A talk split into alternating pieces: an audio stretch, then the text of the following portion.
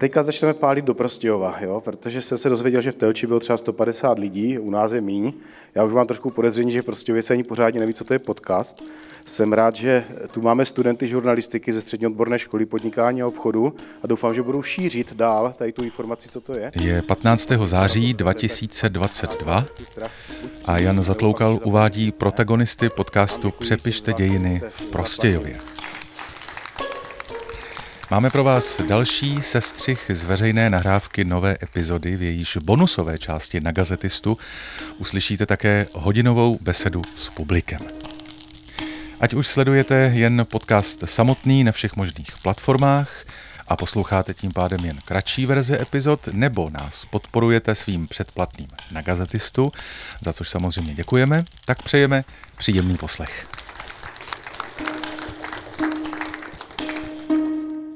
Prostějov, rodáci, události, možná nečekané souvislosti. Uh-huh. Ku podivu padnou i dvě jména, která padnou v každém podcastu. to začíná být takový sport, jakou metodou ta dvě jména navlíkneme do, do jakéhokoliv tématu.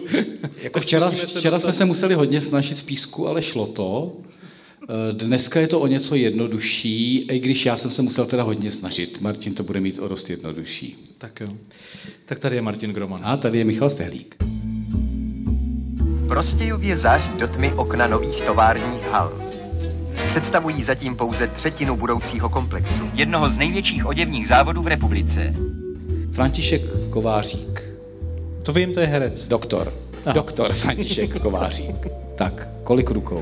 Na náměstí Rudé armády v Prostějově odhalili v rámci květnových oslav památník družby se sovětským lidem. Komu v dnešní době stavět sochy případně komu je obnovovat, jakou formu zvolit nějakého památníku vzpomínky. Ve Smetanových sadech v Prostějově, téměř ve středu města, byla loni v listopadu dohotovena budova nového kina Metro. Nevím, jestli eh, do jaké míry jste vlastně seznámeni s tou eh, minulostí u nás, ale jestli jsou třeba nějaké paralely v jiných městech. Například v Prostějově nikdy nezapomenou na srpen 25., který je dodnes nazýván krvavou nedělí. Prostějovské oděvní závody patří k největším podnikům svého druhu. Tři sekundy výbuchu a deset vteřin pádu. Šest šestipatrových budov složili k zemi čtyři tisíce rozbušek. Byli zaměstnané hlíti, no a teď zlikvidovali. To končí. Myslíte, že se dá jako odvyprávět podcast z Prostějova, tak trošku o Prostějově, bez Volkra? Právě dnes se vrcholí v Prostějově 55. ročník celostátní přehlídky recitátorů Volkrův Prostějov.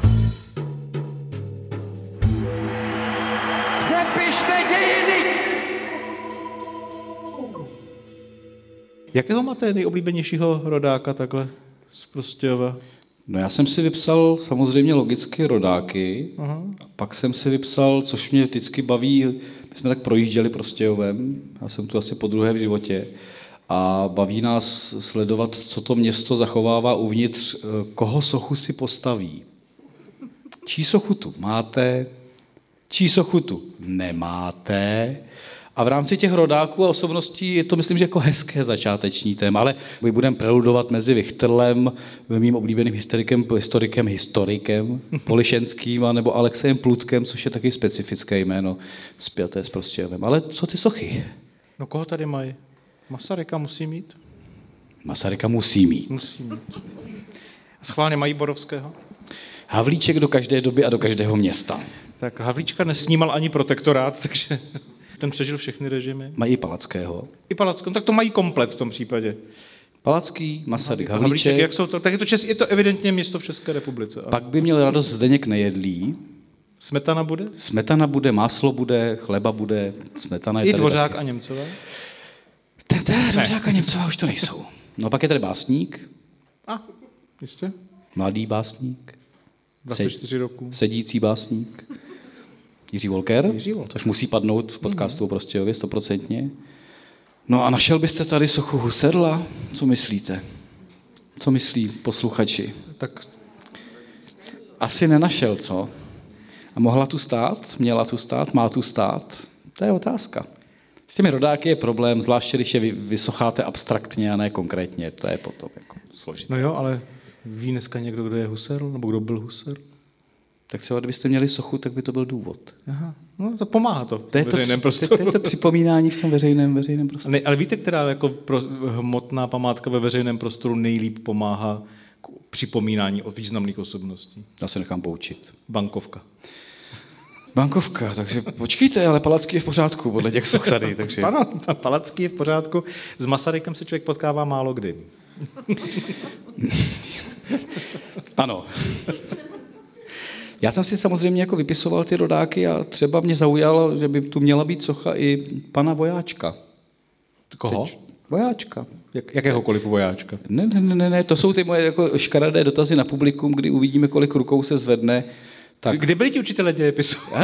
ty, ty jsou ty, co kývají. Takže pan Vojáček je ve veřejném prostoru a teď se zkusí přihlásit všichni, kdo ví, kdo to je.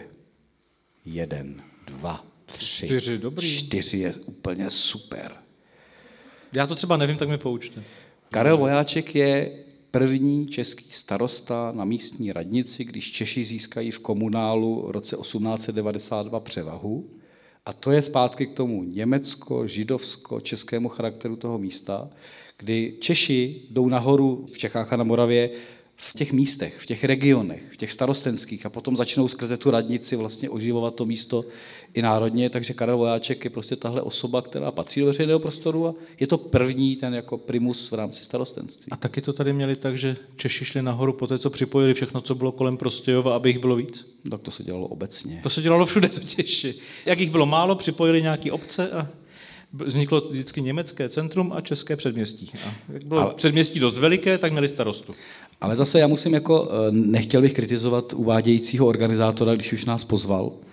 To vůbec by mě ani jako netklo a na to, že abych spochybnil tezi o Prostějově jako městu sportu. K tomu se třeba dostanu za první republiky, kde já jsem milovník fotbalu, jo, když porazí Prostějov Admiru Vídeň. Já vím, vy jste Spartan, že jo?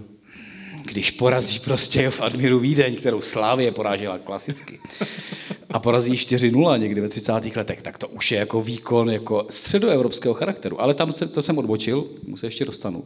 Ale když se podíváte na webové stránky města, tak každé město se nějak prezentuje. I z hlediska vlastní historie. Někdo má vázaný text, někdo má ilustraci jako Olomouc, kde se vznáší svatí nad Janem Pavlem a dalšími. A někdo má... A dole tam leží Václav. A dole leží mrtvý Václav III. v té Olomouci. Prezentují v Olomouci. Na té kresbě. Prostě je to taky obraz dějin. A hodně často se to řeší chronologickou osou, kdy máte události, které, když si přikliknete prostě jo, to, to, město... to nás učili v dějepise. Děj, dějiny se odehrávají v ose. Tak v té pohádce něco se děje, kdyby se no. nebyly dějiny. Tak, děje se to v ose, na konci je komunismus. A jsme měli nakreslený takhle. To, tam mě, na, na konci byl komunismus? Na konci byl komunismus. No to byly konce teda. Naše osa v, Atlase končila komunismem. Počkejte, když jste u osy, byla i jiná osa. to bylo. Ale já nechci odbočovat. A co mají v Prostějově? Mě jako, Prostějov má klasiku, dobře, budem, můžeme se bavit o hladových demonstracích 1917. Moje oblíbené téma je rok 53 a socha TGM. To musím zmínit, aby celá republika věděla o jisté statečnosti jako místních lidí v hrozných 50. letech. To je úplně skvělé. Jsou tady samozřejmě OP Prostějov, všechny ty změny těch závodů, ale já jsem šel ještě jako hloubš, jestli to správné české slovo. A málo které město má třeba připomínku významných spolků, které vznikly. A proto říkám, pro mě prostě v rámci toho, co si připomíná na stránkách, ne sportovní město, ale kulturně intelektuální. Víte, co je tam zmíněno v roce 1849? A to jsem ještě u žádného města nenašel. V Prostějově ustanoven čtenářský spolek. To se mi vlastně hrozně líbilo, protože jednak je to půlka 19. století a jednak je to připomínaná událost, někdo to vytáhl, ať už z kroniky nebo z dějin. Takže mezi jako knihou a Mičudou pro mě je to vlastně hrozně sympatické město. Ale to je absolutně v pořádku, protože včera v Písku taky, co, co, co nám udělali, přijeli jsme hned, nám ukázali novou knihovnu, jakou mají pěknou. Protáhli nás knihovnu, my jsme se tam zasnili, málem jsme si sedli, četli, ale nebyla beseda. Ale... No tady jako... byste musel jako sleknout trikot a jít na podání. Bych nikomu, nikomu nepřál ten pohled. Nicméně to, to čtenářství, to je v Čechách jako tradičně, to, že to tady mají už od půlky 19. století, to je úplně v pořádku. Ostatně, když se dělají knihovníci, si dělají analýzy a statistiky po Evropě v rámci Evropské unie, tak největší čtenáři v Evropě, jako ti, kdo přečtou za rok nejvíc knih, tak jsou české ženy. Za nimi jsou francouzsky, pak jsou čeští muži, No to je tady... jako to největší čtenářský jako národ v Evropě, nejméně čtou Poláci, ale to nebudeme tady říkat. Jako. A to jste v tradici 15. století, to už píše Piccolomini no? v kronice české, ty ženy čtou i Bibli, co si to dovolujou, jo? Já myslím, že držíme tradici v rámci no jako 15. Koncu, století. Oni čtou, ne, že čtou Bibli. Běžte se podívat na Žižku, tam o Bibli v celém tom filmu diskutují dvě ženy. Jak nikdo, ostatní se mlátí palcátem. no, my jsme na Žižkovi byli oba Byl to jediná situace, kdy celé kino nábožně hledí na film a tři chlapy uprostřed se nahlas smějou. Eh, Chvílema jsem se bál. Pro ty, kteří budou poslouchat tohle jako v podcastu, tak už to visí a už to proběhlo tady v Prostějově, to ještě není. Dobře, jsem v čase. Já, já se ještě vrátím k těm osobnostem. No, jste tam měl ale jednu chybu mimochodem, víte o tom? To klidně. Vy jste říkal Masarykova socha v roce 53, to je blbost, ne? Ne. Ne? Ne. 10. duben 1953. To dost blbý rok nastavění Masarykových soch. No, tady se to dělalo obráceně. To se dělalo hezké obráceně, ale zase musím říct, že nechtěl bych být nějakým způsobem eh, kritický vůči tehdejším představitelům komunistického Československa v Prostějově, ale když si začnete sundávat sochu Masaryka a poté, co umře Stalin s Gottwaldem, tak jste úplně netrefili čas. Tohle udělali? Tohle udělali asi měsíc potom. To není chytrý. No, ne, že to nebylo chytrý, ale ono to mělo na rozdíl od většiny republiky. Ale trošku, pozor, no. no, trošku jako, ještě by bylo jako chy, mnohem chytřejší a to už, bys, to už bych pochyboval i o IQ, kdyby to udělali jako těsně po měnové reformě. To myslím, že už by bylo úplně, že by to by nebyla demonstrace, ale defenestrace. Ale my máme trošku jako u toho roku 53 takovou naši vnitřní představu danou tím, že už víme, jak to všechno dopadlo že jako skonč, umřel Stalin, umřel Gottwald že jako skončil stalinismus, ne, ti lidé si mysleli, že končí svět spíš jako mnozí, než že jako se děje něco dobrýho. Tam nálada byla úplně jiná. Si pamatuju, jak mi popisovala Jiřina Rumlová, maminka eh, politika Jana Rumla, podívejte se na datum jeho narození, když tak na Wikipedii. A ona říkala, jako mě vezli z porodního sálu a sestřička plakala jako slzama, opravdu. Já jsem říkala, proč pláčete? A ona říkala, umřel Stalin. Na to Jiří Ruml tatínek říká, od té doby víme, kam se ta duše poděla. a to muselo být rodinné. Museli mít radost doma. A on, a on říká, to prostě jako sestřičky plakali na porodních sálech, zatímco se měli radovat, že to všechno dobře dopadlo. Tak ne, ne, jako ne. jiná úplně atmosféra té doby. Atmosféra byla jiná. No tady byla atmosféra taky jiná, protože tady se odehraje něco, co má málo dokladů po republice. Já když třeba zkouším studenty a řeknu, tak, 53. rok, úmrtí Stalina, Gotwalda, co se děje v té republice, všichni. Všichni jsou ve strachu, všichni prostě se bojí procesů. Před dvěma a půl lety pověsili Miladu Horákovou, v 52. těsně předtím pověsili Slánského. Všichni se vlastně bojí. A jenom po té měnové reformě z konce května 53 plzeňáci vyjdou do ulic, oni je zmlátí, protože prostě jim sebrali ty a pak už se bojí a, i a pak se bojí všichni, ale nikde se jako, a já to taky sám nevěděl, přiznávám se, Nevím, proč mi pan prezident podepsal profesuru, když to nevím. Taky nechápu. Eh, tady se lidé postaví jako demonstračně proti odstranění sochy Masaryka.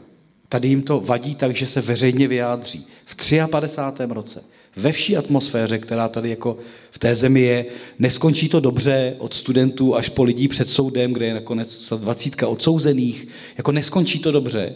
Ale jestli by třeba měl být slyšet v rámci našeho podcastu proti tisíce lidí v republice nějaký malý odkaz tak prostě má jako tady zajímavou historii nějaké statečnosti. 53. Nespletl jsem se v tom roce, opravdu ne. Ono totiž ta představa, že jako, on to je nesmyslný, že jo? protože všichni se bojí jenom v, na jednom místě udělat demonstraci, no to je blbost. Byli lidé stateční i v té době, hold. No. Jednoznačně. No a potom jsem si ještě vypsal jako rodáky nebo lidi spojené s místem mm-hmm. a taky se budu jako ptát publika. No, no tak to není zkoušení, to je taková jako... jako Profesor zkouší, ne? Eh, připravte si indexy. František Kovářík. To vím, to je herec. Doktor. Aha. Doktor František Kovářík. Tak, kolik rukou? Jedna, dvě, dvě tři, tři, čtyři. Vždycky jsme na čtyřech, to je, to je úplně super. Ministr vlády. Které? 1920 až 1921. A čeho ministr? Veřejných prací, národohospodář, ekonom. Prostě osobnost jako spjatá s tím začátkem socialistického Prostějova, kdybychom si řekli ty tradice, které tady také byly, a nebyly úplně jako slabé. To je to té sociální demokracie k tomu komunismu, založení komunistické strany. Samozřejmě Kováříka nepodezírám eh, z, z komunismu, on umírá potom ve 42. roce, ale třeba Rudolf Bechyně je taky osobnost pětá s Prostějovem. A tak pomalými krůčky jsme u té levice a 20. let. Víte, kdo tady dělal mezi lety 1911 až 1914 eh, tajemníka odborové centrály, tajemníka odboru v Prostějově, než musel narukovat? Antonín Zápotocký. Ne. Já jsem to hledal, že by to jako se, se mi to líbilo. Ale byl to Alois Muna, což je jméno, které úplně vypadlo z dějin. Ale Alois Muna je vedle Antonína Zápotockého. Hned vedle. Jeho souputník nakladně počátkem 20. let. Oni zakládají komunistickou stranu. Druhý generální tajemník KSČ po Štruncovi, to je jméno, které úplně vypadlo, na počátku 20. let je Alois Muna, který v Prostějově před válkou dělá šéf, šéfa jako odborářské centrály. To jsou lidé, kteří tvoří tu revoluci, kteří chtějí po roce 1918, aby ten svět šel jako výrazně doleva. A ty úplně z těch dějin zmizely. Munu nakonec jako ve straně zničí Gotwald v 29. a umírá poté snad, snad za války, úplně zmizel. Ale to byl soudruh Muna, šel do vězení za Masaryka. Zápotocký o něm psal, jako, než zavřeli i Zápotockého. Tak já už jsem si odehrál Zápotockého, takže je to v pořádku, ale že měl prostě v Aloise Munu tři, tři roky, jako, který tady dělá jako sociální zázemí, to není úplně nedůležité. Konec konců máme o Munovi nějakou knihu? Napsal to někdy někdo? Ne. ne. Tak pokud chcete něco o Munovi si přečíst, tak Peroutka ho má v budování státu v prvním díle, jako u základu republiky, tak tam o něm mluví poměrně jako plasticky a dlouho, ale jako to bylo jako, kdyby nebyl Gottwald, tak pravděpodobně Muna bude dlouho lídr komunistické strany. Je, je to tak, ale jak to chápete, i když koukám na publikum, je to jméno, které vlastně jako zmizelo, protože není třeba. A navíc, já jsem možná o něm slyšel kdysi v 80. letech ve škole, že někdo zakládal KSČ, když jsme chodili do školy v ideologickém hávu, ale teď už to úplně zmizelo a to jméno tady prostě není. Máte něco dalšího? Když jsem byl u Zápotockého, nemáte nějaký hezký příběh, který by byl spjatý s nějakým velkým rodákem, prostějovským, a náhodou ten rodák třeba potká v Praze Františka Krígla? Jestli vás něco nenapadne. No, tak já to se můžete rovnou chytit toho kováříka, že jo? Víte, co je Vykov? Vykov? Mhm. Nevím. No Viktorle Kovářík. to byla firma zdejší. A ten Viktorle není náhoda, že jo? O to Viktorle, jak si syn podnikatele, tak to se dostáváme rov, rovnýma nohama do roku 68, že jo? protože jako zdejší rodák je jeden z iniciátorů 2000 slov, které zamotají rokem 68 frapantním způsobem a e, ten příběh je vlastně poměrně zábavný, protože Vichterle jako akademik, vědec, technik, je osloven právě Františkem Kríglem, který byl předsedou e, Národní fronty reformní komunista v tom 68. v tom pražském jaru, tak jako oni ti komunisti měli takovou představu, a Kriegel v tom nebyl rozhodně výjimka, že jako ty to napravíme, my sami se napravíme zevnitř. Taková krásná představa. Myslím, že každý, kdo zkoušel přestat kouřit, jako byl úspěšnější než komunisté s pražským jarem. Teda. Ale, jako, ale, ten princip je podobně stejný. Jako, a od zítřka už budeme hodní. Jako, no, tak, že děkujem. A jenom protože máme novýho sympatiáka v čele. Který umí skákat do bazénu. Který báječně skáče do bazénu. No. Tož možná je to maximum, co uměl nejlíp. Teda. Tak do Bratislavy nepojedeme. Ne, ne. Ale nás nepustí nebo nás poženou.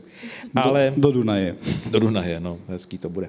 No nicméně, Kriegel měl takovou představu jako mnozí z nich, že když my to vlastně myslíme dobře a chceme to dobře, tak nám všichni s tím mají pomoct. Všichni to mají chápat a jít stejně. Taková, takhle se politika teda úplně dělat nedá. A on v tomto svatém nadšení vzal a na tom během toho pražského jara zavolal svým přátelům z akademické obce, řekněme, nebo z intelektuální obce s takovým pocitem, tak my vám tady děláme pražský jaro, kluci, a vy nás nepodporujete. Jste málo slyšet v té akademii věd. Ozvěte se, udělejte něco. A oslovil tedy Vichtrleho, Poupu, což byl lékař taky. Jana Broda a Miroslava Holuba. Jana Broda a Miroslava Holuba. Což si já dám potom odbočku s Miroslavem Holubem. Jako. A oni řekli, no tak my něco uděláme. A, a největší riziko, když oslovíte akademika, máte představu, že to udělá jako podle vás a řeknete mu, napište něco. Něco. A pak už se jenom divíte. A oni si řekli, jako my víme, co bychom asi chtěli říct, ale my to tak říct neumíme, tak vzali, oslovili Ludvíka Vaculíka a řekli, napište něco. A Vaculík něco napsal. Teď to vstoupilo do strašně specifické situace, která už nám dneska uniká. Tehdy se posouvaly všechny možné volby a sjezdy, které měly termíny na jaře. 68 se posouvaly za...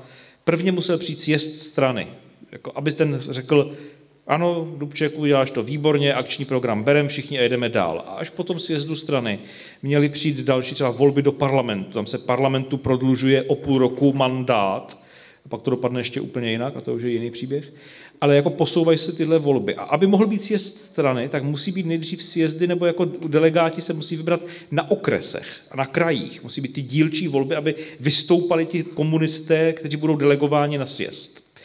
A ten text Vaculíků v 2000 slov vyjde den před začátkem sjezdu těch okresních výborů. A on říká, neposílejte na ten sjezd lidi, kteří jsou sprofanovaní, kteří tam jsou 20 let, kteří za to všechno můžou, kterým sami nevěříte, jenom proto, že jste zvyklí je volit. Jestli máte špatné politiky na tom okrese, zvolte si teď jiné. No ale to ta strana nechce, jako aby se tohle dělalo. Že? To nebyl objednávka toho Krígla, že by si tohle objednal. Ten Vaculík tam napíše mnoho drzých slov vůči tomu pražskému jaru i vůči tomu režimu jako takovému. A ještě to je jako brizanci a rychlost to získá v tom, že to vyjde 27. června 68 v pěti nebo ve čtyřech periodikách zároveň. Akorát den předtím 26. června je úředně zrušena cenzura. Takže den po zrušení cenzury když si komunisté říkají, tak děláme gesto, ono už to stejně nefunguje dva měsíce, cenzuru nikdo na nic neptal, tisnul se z euro hrůzostrašní texty. 2000 slov nebyl nejdrzejší text, který vyšel v novinách za Pražského jara, on se stal významný tím, že ho začali tisíce lidí, desetitisíce lidí podepisovat. 150 tisíc potom nejméně. Nakonec bylo 150 tisíc podpisů, jakoby chce, hlásících k tomu, co ten Vaculík napsal.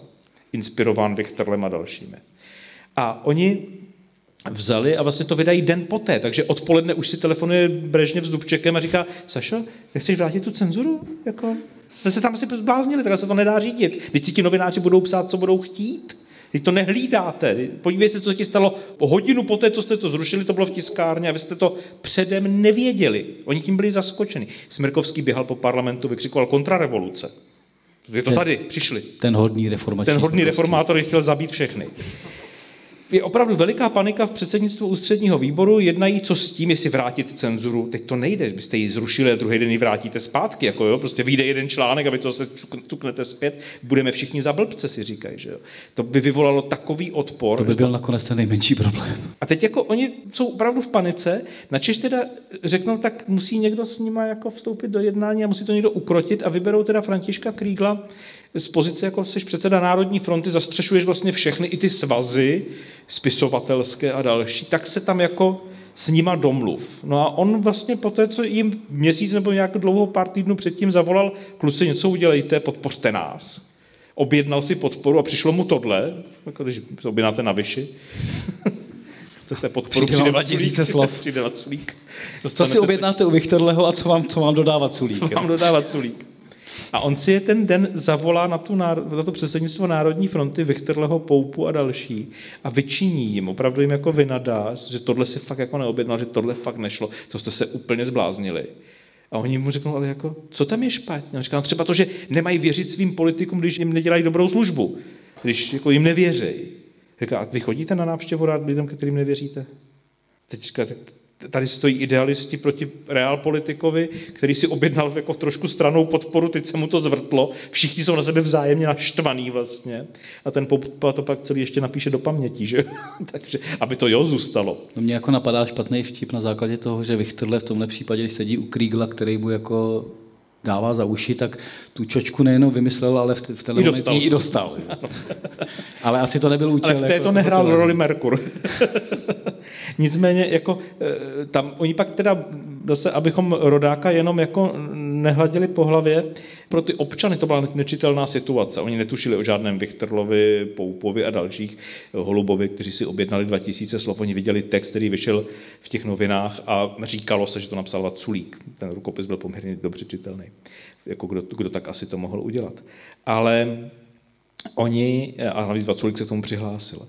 A oni řekli, že se k tomu taky přihlásí. Akorát to, co pak vydali pár dní poté, bylo, že s tím souhlasí, ne, že to iniciovali. Oni jako všichni ti iniciátoři jako vydají společný článek, že my s tím taky souhlasíme.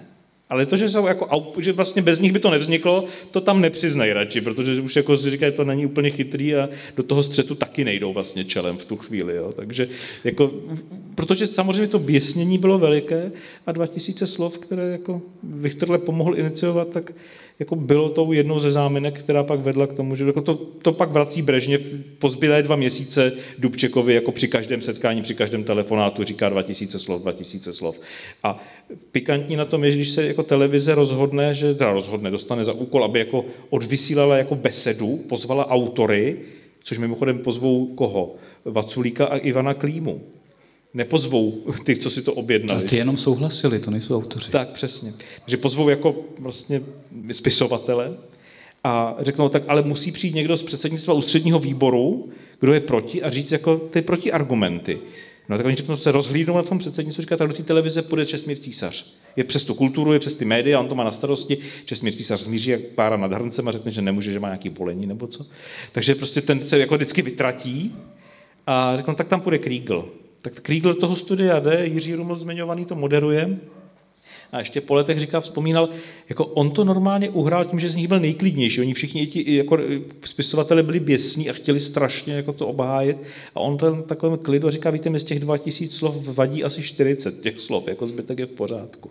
A tak to uklidnil, což je přesně ta nejblbější strategie, kterou můžete udělat. Ti spisovatelé byli naštvaní, že je proti nim a v, ještě když dojde k okupaci, tak v pravdě vyjde článek o tom, že celé to řídil Kriegel, ostatně člověk, který si objednal 2000 slov. Takže vlastně jako ta, ten výklad, že on za to může, se tam velmi rychle potom do toho dostal. Stačí vám to takhle na Kriegel? Já jsem úplně na Kriegel spokojený. Vy jste s tím holubem něco, pardon. No, já myslím, že jsou horší osudy, než jenom napsat, že s tím souhlasíme a nepřiznat se k autorství. Myslím, že Miroslav Holub i v rámci svých jako psychických stavů byl potom na začátku 70. let donucen donucen, donucen uvozovky, napsat jako velký článek nebo rozhovor prostě do práce, kde to všechno vzal zpátky a vzal, jako posypal si popel, aby mohl psát, aby mohl jít aspoň někam pracovat v rámci své odbornosti a do toho si ho přivázela státní bezpečnost. Takže osud tohohle génia, vlastně básnického, který kombinoval tu exaktní vědu a tu poezii, byl i díky skrze 68. tuhle skupinu lidí a potom tlak státní bezpečnosti poznamenán prakticky do smrti. On se stal jako výrazně třeba paranoidním v těch 80. letech. To, to nebyl sám, ale... No ale on třeba podezříval vlastní manželku, že na něj hlásí státní bezpečnosti. Čtete ty úžasné verše, čtete to pochopení světa a do toho ten člověk žije svoje běsy a strach i ve své domácnosti. Jo. Takže ten osud, ta doba, my občas to rádi jako zlehčíme, aby to nebylo tak tragické, ale pak ty osudy lidí jako nejsou, nejsou úplně jednoduché. Takže to je zase moje poznámka. Já zase znám několik případů, kdy opravdu manželé na sebe vzájemně donášeli. jako tak jsou se to. případy, kdy budoucí manžel je nasazen na někoho, aby tak, si ho ano, dokonce to vzal. Dělo, tak to, je, to je jiný příběh. Tak časově jsme tak jako hezky na díl podcastu. Máte tam ještě něco hezkého, prostějovského? Já, já tam mám nějaké drobnosti. Třeba další jméno dostala Lutinova, to určitě vám něco říká. Byl herec, ne? Dostal zvaný Lutinov. ano. No tentokrát nemusíte zvedat ruce, protože dostala Lutinova samozřejmě všichni znáte, to je prostě známá postava prostě ově. Ne, mě jako zaujalo zase to, že eh, ty dějiny, které my bereme politicky, občas jsou jako zajímavé, což občas do těch našich podcastů dáváme i z toho náboženského hlediska doby, kdy lidé žili něco jiného. Václav Havel tomu rád říkal v jednom projevu, že Přibližně z jeho pohledu 19. století člověk myslí vertikálně. Je tady, kouká někam nahoru, čeká, co bude, třeba i po smrti, a pak vlastně takzvaný konec Boha, církve, nás naučil mluv, eh, přemýšlet horizontálně. Horizont času, horizont kariéry, horizont toho, co žijeme. Je to vlastně rozdílné. A dostal Lutinov je muž té změny bytě z katolické církve, je to kněz, prostějovský rodák i působil v Prostějově jako kněz. A je to vlastně jeden ze zakladatelů katolické moderny. Je to kulturní hnutí, je to náboženské hnutí. Vy vlastně tady máte lidi, kteří chtějí přemýšlet o církvi jinak. Jindřich Šimon Bár je spojený. Je to spojeno s umělci, je to jako inspirativní, je to spojeno s Prostějovem, lidé sem jezdí, je to prostě velmi jako aktivní skupina. Jenomže pak nastane to, že když na konci 19. století začnete o církvi přemýšlet jinak, tak přijdou někteří radikálnější, kteří položí na stůl takové jako fatální věci, které církev už nemůže ve smyslu, a co s tím celibátem? Tak to narazíte. Nebo, a co kdyby biskupy volili jako kněží? No tak to jste úplně jako mimo, mimo systém. Takže nakonec se stane, že tu katolickou modernu církev zakáže. Hmm. A Dostal Lutinov je vlastně osoba, která umírá na počátku 20. let, ale mimo jiné, když už jste, jako jsme byli u té první republiky, tak ono to žije dál tím, že jakmile spadne Rakousko, Češi, Moravané, chtějí vlastně jinou katolickou církev. A ti, co byli v té katolické moderně, se stanou základem té budoucí československé církve. Těch reformistů vlastně. Takže tady někde nám vzniká na konci 19. století i v tomhle fyzickém prostoru místa, kde dneska vlastně jsme v rámci prostě a vlastně těch, těch Moravanů, Moravanů říkám to jako schválně i ve smyslu rozdílnosti mezi Čechy, Moravany a Slováky, to bychom se dostali do mých jiných oblíbených témat. Já jsem se Sleskami tím nedojmete.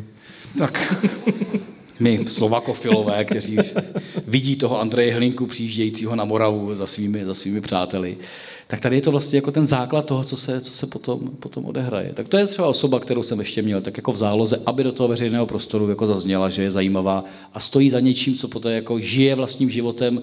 Máte na konci první republiky v Československé církvi skoro 800 tisíc lidí.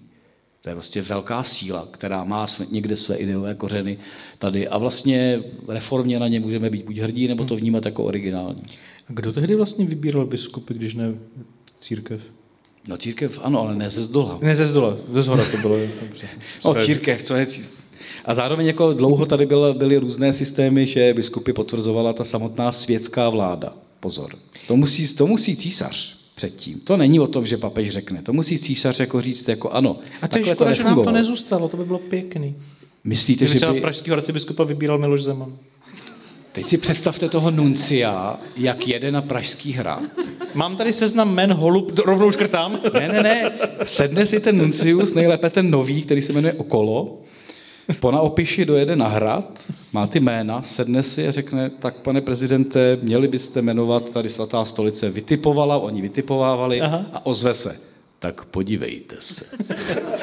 Okolo. A, a, a, a nastalo by něco vlastně nepředstavitelného. Takže... Já mám tady svého kandidáta. Jirka Ovčáček je dobrý katolík.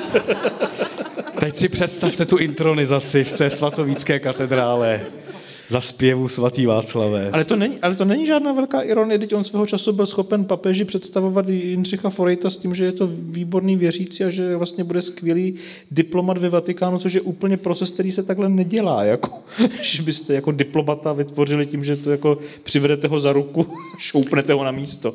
Jako, no, to sice se nedě, mnohem složitěji. Sice nedělá, ale v minulém podcastu jsme taky definovali, že když se Jan Masaryk vrátí z války a Tomáš se stane prezidentem, tak mu Tomáš řekne a ode dneška seš diplomat. No jo, ale tak to, to byl, se dělá různě. To, to byl ale otec zakladatel, tam je to trošku jinak, to byl diktátor skoro v tu chvíli, což úplně teď nemáme. Eh, dobře. A to je dobře. tak víte, myslíte, že se dá jako odvyprávět podcast z Prostějova, tak trošku o Prostějově bez Volkra? Dokážeme no, to? Já myslím, že jsme ho zmínili. Tu jako, já se to neumím před rokem 89 představit, protože jediné spojení, které jsem měl s Volkrem, byl Volkrův prostě, teda s Prostějovem, byl Volkrův prostě. Počkejte, eh, jste stejný ročník jako já, eh, já vás ve dvě ráno, což teda neudělám včera mezi Pískem a Prostějovem, my jsme byli na vaší chalupě, bych to udělal, ve dvě ráno vás probudím a řeknu, poštovní schránka na rohu ulice. To není to A vy budete věc. pokračovat. ano, jasně. Vy budete logicky pokračovat, protože nemůžete jinak a v té hlavě já to z těch 80. let prostě nedostanu. Je to prostě jako tak. Ale já bych to asi ukončil takovou jako opravdu osobní vsuvkou, a ta bude Volkrovská, protože jako já mám vlastně k Prostějovu takový vztah, aniž bych tady byl nějak pravidelně nebo často, nebo jako, že bych to tady znal, a nebo že bych jako byl nějaký velký vyznavač Volkra tak eh, Jiří Volker jezdil jako scout na tábory k Lipnici, u Sázavy. Na Škově Lipnici. Aha. A je to přesně na, na půl cesty mezi mojí chalupou a Lipnicí na pivo. Takže jako pokaždé, když jdu na Lipnici na pivo se psem, tak mým eh, takzvaný Volkrův pomník, což je místo, kde Volker kolem svých 16 až 20 let tábořil se skautama. Takže jako já mám Volkra téměř na týdenním pořádku. vidíte, pak, že neodehráme v Prostějově podcast bez Volkra. Já jsem se snažil, co to dalo. Děkujeme, že jste poslouchali. Děkujeme, že jste poslouchali.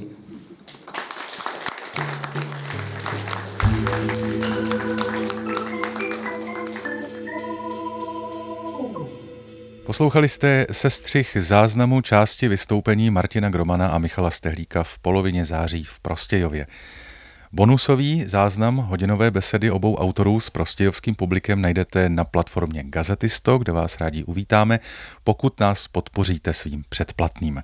Dostanete se tak k delším verzím jednotlivých epizod podcastu Přepište dějiny a také k samostatným bonusům, velkým rozhovorům s hosty a podobně.